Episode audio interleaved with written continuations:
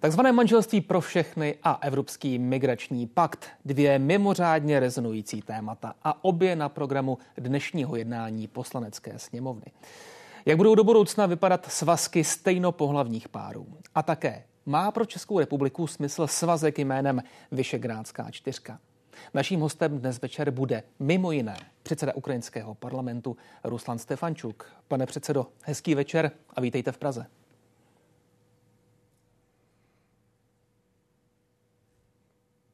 Вітаю вас, добрий вечір.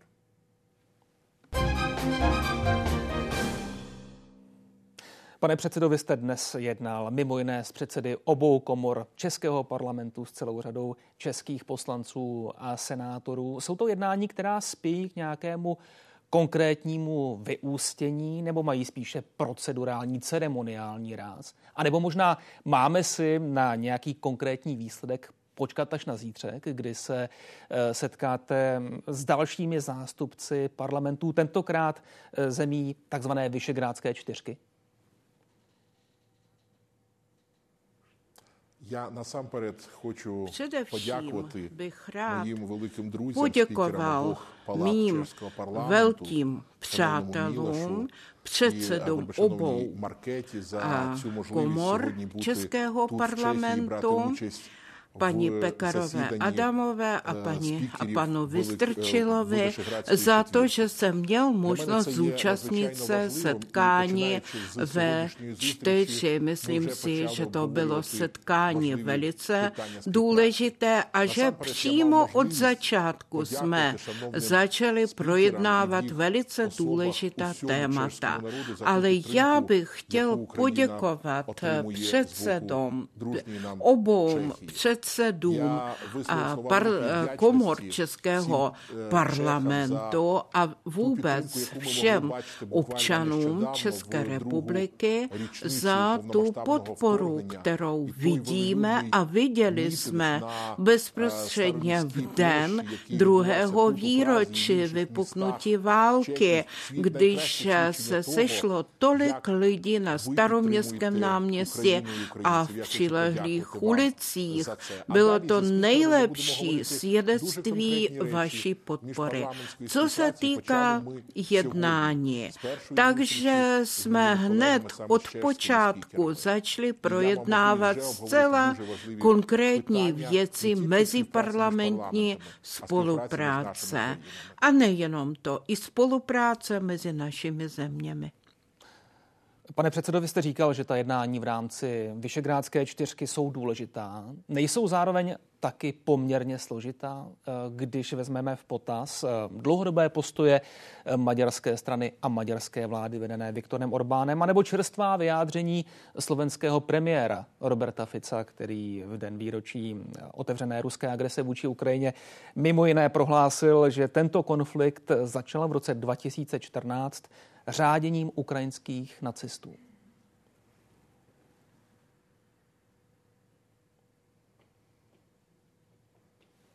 Ви знаєте, простих Víte, jednoduché jednání neexistuje, ale každé jednání je příležitostí k dialogu.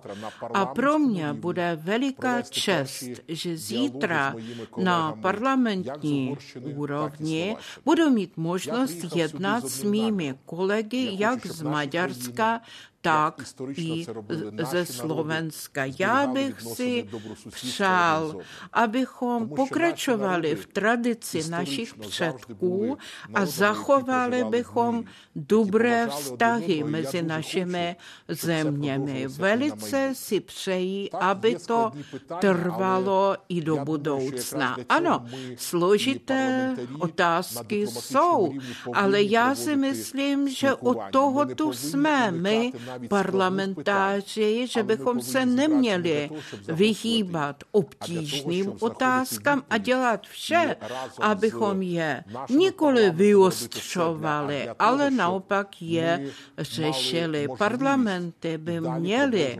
udělat vše pro to, abychom i dále pokračovali v dobrých sousedských vztazích. A takové vztahy my máme právě s Českou Českou republikou. A já bych chtěl České republice poděkovat nejenom za vojenskou podporu, nejenom za diplomatickou, ale vůbec za velice rozsáhlou podporu. Chtěl bych poděkovat panu prezidentu Pavlovi za to, že vyhlásil tu iniciativu, že je zapotřebí najít 800 tisíc dělostřeleckých nábojů pro Ukrajinu, pro naše vojáky na frontě. A velice bych si přál, aby toto posloužilo jako příklad výborné spolupráce mezi spřátelenými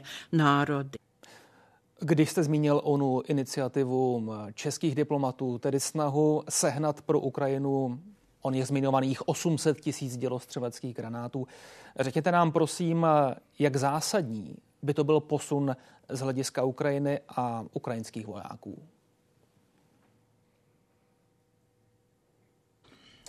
No já počnu z toho, že vy бачите, že вже Rád bych napřed řekl toto.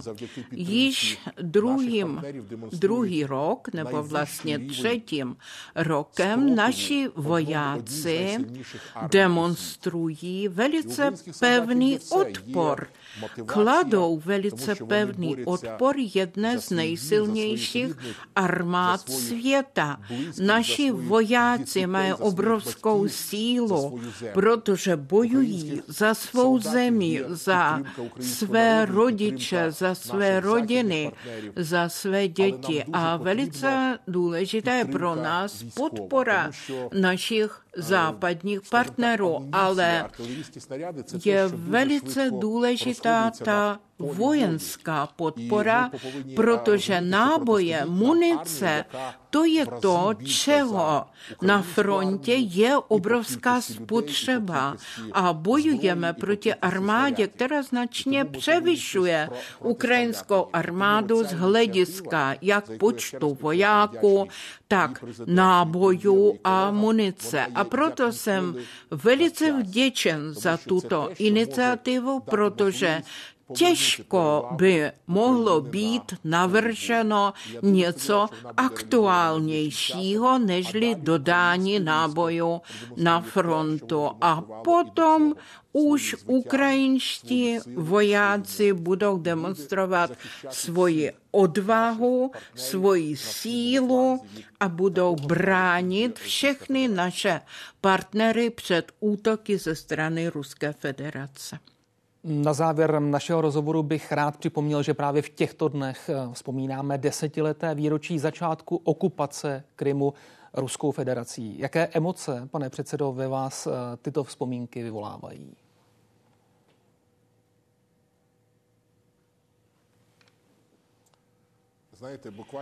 Víte, před několika dny, 26. února, jsem se účastnil mnoha akcí, které se konaly na Ukrajině a byly věnovány právě tomuto výroči. Přesně víme, že válka začala před deseti lety okupací Krymu, ale také naprosto přesně víme, že válka skončí osvobozením Krymu. A já bych rád poděkoval panu předsedovi Vystrčilovi a paní předsedkyně Pekarové Adamové za tu možnost, že jsme právě v Praze mohli konat zasedání takzvané krymské platformy. Tam byli představitelé 70 různých zemí světa a to je právě záruka toho, že Ukrajina jednou určitě navrátí všechna svá okupovaná umění. Otázka Krymu pro Ukrajinu to je otázka ukončení ukončení války a navrácení naší celistvosti územní. Ruslan Stefančuk, bylo nám stí a moc krát děkujeme za rozhovor, pane předsedo.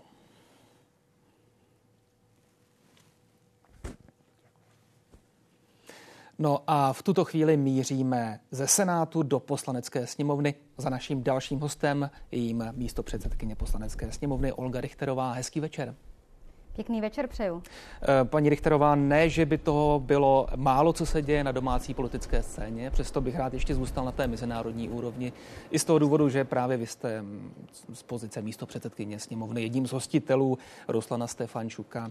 Ehm, téma, otázka, která vyvstává v posledních dnech znovu a znovu, má pro Českou republiku, pro zájmy České republiky smysl združení jménem Vyšegrádská čtyřka? Je to združení, v kterém se setkáváme, i když to mnohdy není příjemné, je to obtížné, protože jsme sousedé. Sousedé budeme. A co se týče teďka toho setkání, o kterém bylo hojně referováno, které se odehrálo včera, tak víte co, tam se určitě odehrálo mnoho konfrontací, které nebyly příjemné nikomu z těch zúčastněných. Ale aspoň se o těch důležitých tématech mluvilo. Takže tak, jako to říkal eh, pan předseda Stefančuk před chvílí, že je potřeba o těch věcech mluvit, tak já vidím, jak důležité je, i když hluboce nesouhlasím s tím, že vlastně slovenský premiér papouškoval ruskou propagandu. Hluboce nesouhlasím s tím, že třeba řekl nedé, nedémonizovat eh, Putina. Přitom Putin je prostě ten, na jehož pokyn se vraždí klíčoví oponenti, eh, kdy novinářka Anna Politkovská třeba byla zavražděna v den jeho narozenin. Takže to je opravdu naprosto šílená eh, věta říci nedémonizovat, když se toto děje, když se dějí ty zločiny na Ukrajině, které se dějí, ale přesto všechno, byť s tím člověk hluboce nesouhlasí, všecko se v něm vaří, tak prostě sousedé jsme, budeme a já se teď dostanu k tomu, co můžeme. Můžeme právě tohle všechno vysvětlovat, připomínat, že náš zájem, zájem střední Evropy, České republiky je zastavit Rusko. A prostě vezmeme-li v potaz, co všechno Rusko žádalo eh, v posledních letech, eh, co všechno zkoušelo, tak my naopak musíme vytrvat v tom, že budeme eh, protějškům, ať už eh, z Maďarska eh, nebo aktuálně bohužel i Slovenska vysvětlovat, že je velice krátkozraké, velice krátkozraké si myslet, že Rusko někdy dodrží něco, co zdánlivě slíbí. Nikdy v minulosti tomu nebylo. Možná ve zkratce, paní poslankyně, co čekat o odsetkání iniciativ tohoto typu na meziparlamentní úrovni, tentokrát ve formátu V4 plus Ukrajina? Rozhodně čekejme právě to, eh, že díky našemu předsednictví ve V4 se ta témata otvírají a to právě i zhmotněná v podobě pana předsedy Stefančuka. Myslíte, že je to nějak extra příjemné eh, představitelům právě dnešního Orbánova Maďarska, že se musí setkat eh, s předsedou ukrajinského parlamentu? Samozřejmě, že není, ale to je ta naše práce říci, my si to přejeme, abyste slyšeli ty věci přímo od Ukrajinců, abyste slyšeli, co se tam děje, aby těm tématům eh, se nikdo nemohl vyhnout. A ještě jedna věc. Daří se i posouvat některé názory. Samozřejmě, znova říkám, je naprosto nepřijatelné, co se ozývá například od premiéra Maďar, Maďarska Viktora Orbána, co se týče Putinovy agrese na uh, Ukrajině, nebo nedávno i z úst eh, bohužel eh, slovenského premiéra Fica. Paní poslankyně, já se velmi omlouvám, že vás tuto chvíli přeruším. A to z toho důvodu, že nyní už můžeme sledovat vystoupení ministra zemědělství Marka Výborného, které se týká dalšího ostře sledovaného tématu spotřební daně na takzvané tiché víno. Požádám pana ministra o slovo. Pěkný dobrý večer ještě jednou, dámy a pánové. Eh, právě skončilo jednání pracovní skupiny, které se ze zadání předsedů politických stran vládní koalice eh, věnovalo problematice eh, možného zdanění eh, tichého vína spotřební daní. To chci zdůraznit.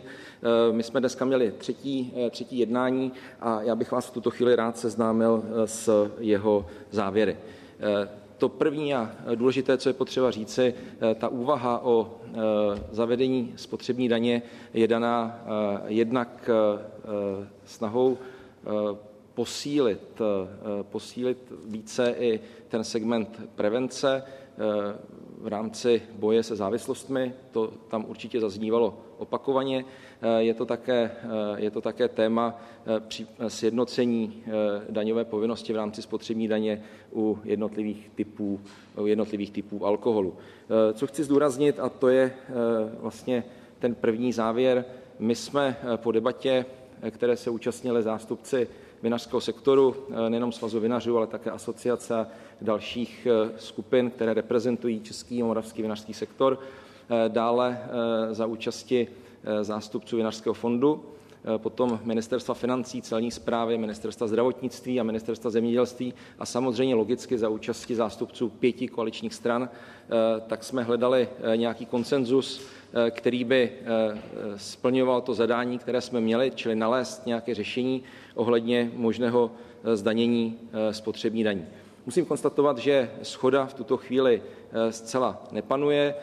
My jsme velmi dlouze a detailně debatovali o těch technických podmínkách, protože shodneme se, že nejenom ve vinařském sektoru, ale i v celém zemědělském sektoru v posledních dnech vedeme velmi intenzivní debatu na tom, o tom, jakým způsobem snižovat eh, byrokracii, jakým způsobem snižovat administrativní zátěž. A to se logicky týká všech částí toho sektoru, nejenom farmářů, nejenom chovatelů eh, dobytka, ale týká se to samozřejmě i pěstitelů eh, vína, vinné révy a výrobců, výrobců vína, nejenom toho tichého, ale samozřejmě všech produktů, které se z vína, které se z vína pěstují nebo vyrábějí, pardon. Já v tuto chvíli tedy vzhledem k tomu, že máme několik výstupů z pracovní skupiny. Eh, mezi, eh, nebo tím jedním je návrh, který byl dopočítán ministerstvem financí, a to je tedy zavedení spotřební daně na tiché víno eh, ve variantě buď té schodné dnes platící spotřební daní u šumivého vína, čili 23 korun 40 haléřů na 1 litr. Variantně ministerstvo financí předložilo úroveň spotřební daně o na třech čtvrtinách této částky, na polovině a na čtvrtině, eh, včetně nějakých odhadovaných fiskálních dopadů. Eh, zástupci vinařského sektoru už na minulém jednání pracovní skupiny předložili a dnes, eh, dnes interpretovali a vysvětlili jejich návrh, který směřuje jinou cestou, a to stanovení minimální ceny za jednotku etanolu v tom konkrétním nápoji, tedy za cena, která by byla minimální Eh, o tomto návrhu eh, separátně běželo jednání na ministerstvu financí i za účasti zástupců výrobců piva a také eh, dalších lihovin. Tady musím konstatovat, jsme byli seznámeni s tím, že v zásadě by na podobném řešení byla schoda.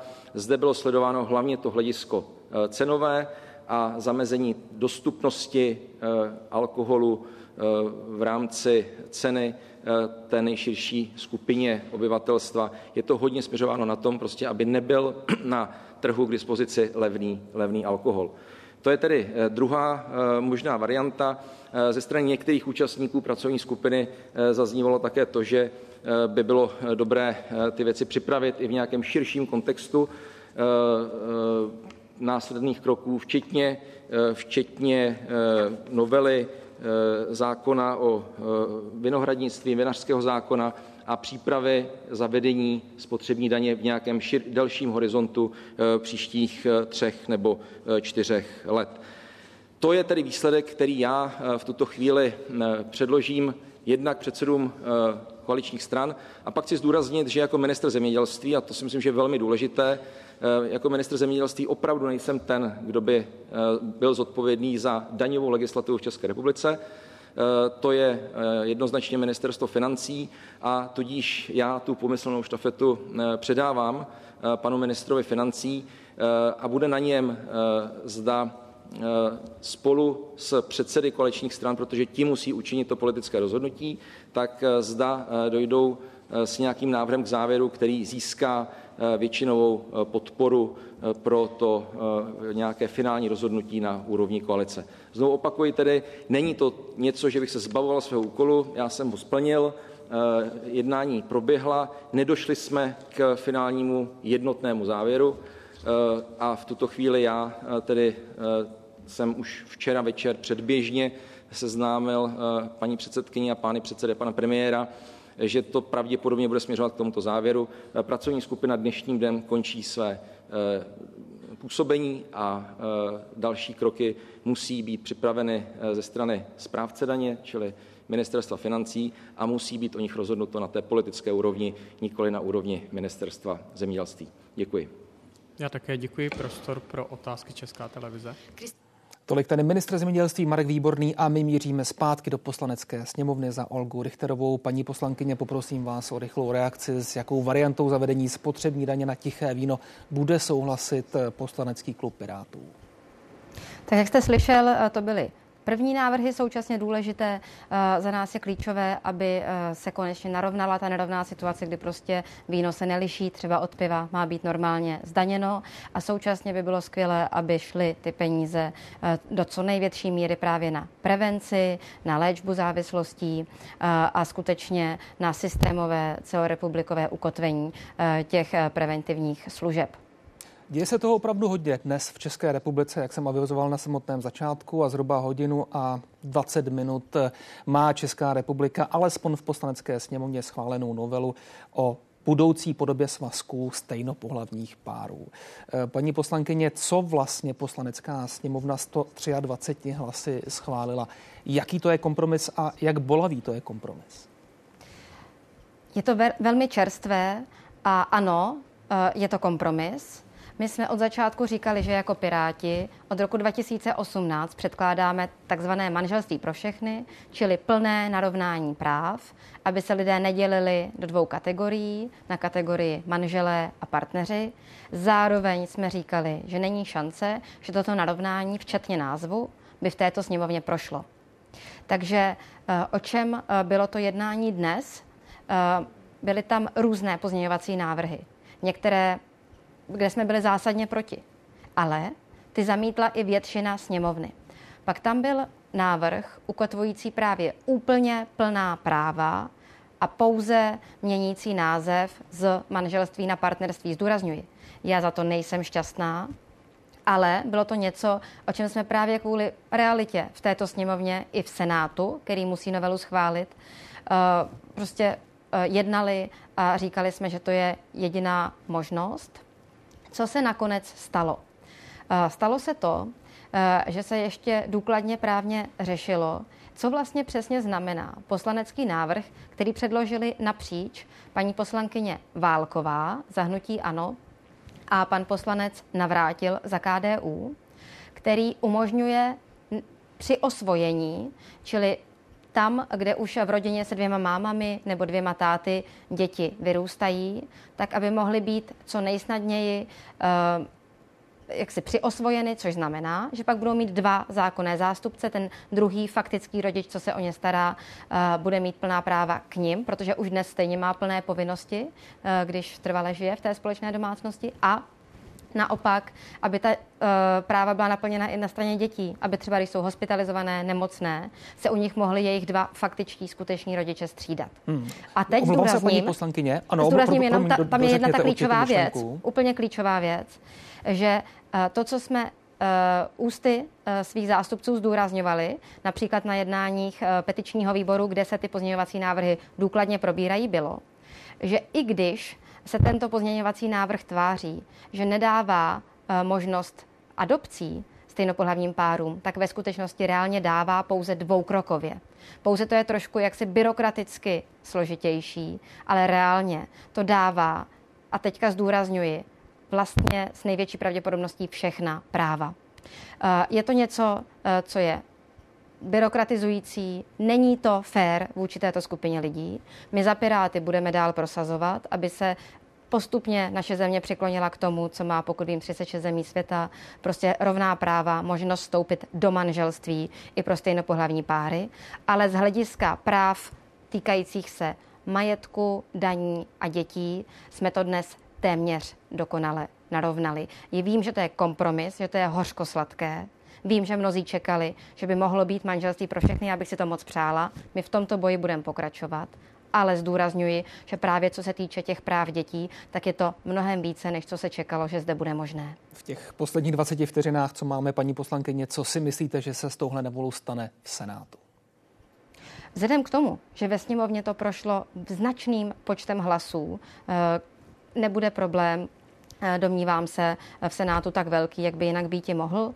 Eh, budeme trpělivě vysvětlovat, eh, co to znamená pro děti vyrůstající v rodinách se dvěma mámami, dvěma táty, že se narovnají jejich práva. Přáli bychom si ještě opravení té byrokratické, zbytečné dvoukrokové eh, adopce, ale myslím si, eh, že potřeba si říct, že prostě politika nejde vždycky tak rychle, jako jde veřejnost. Společnost je mnohem dál.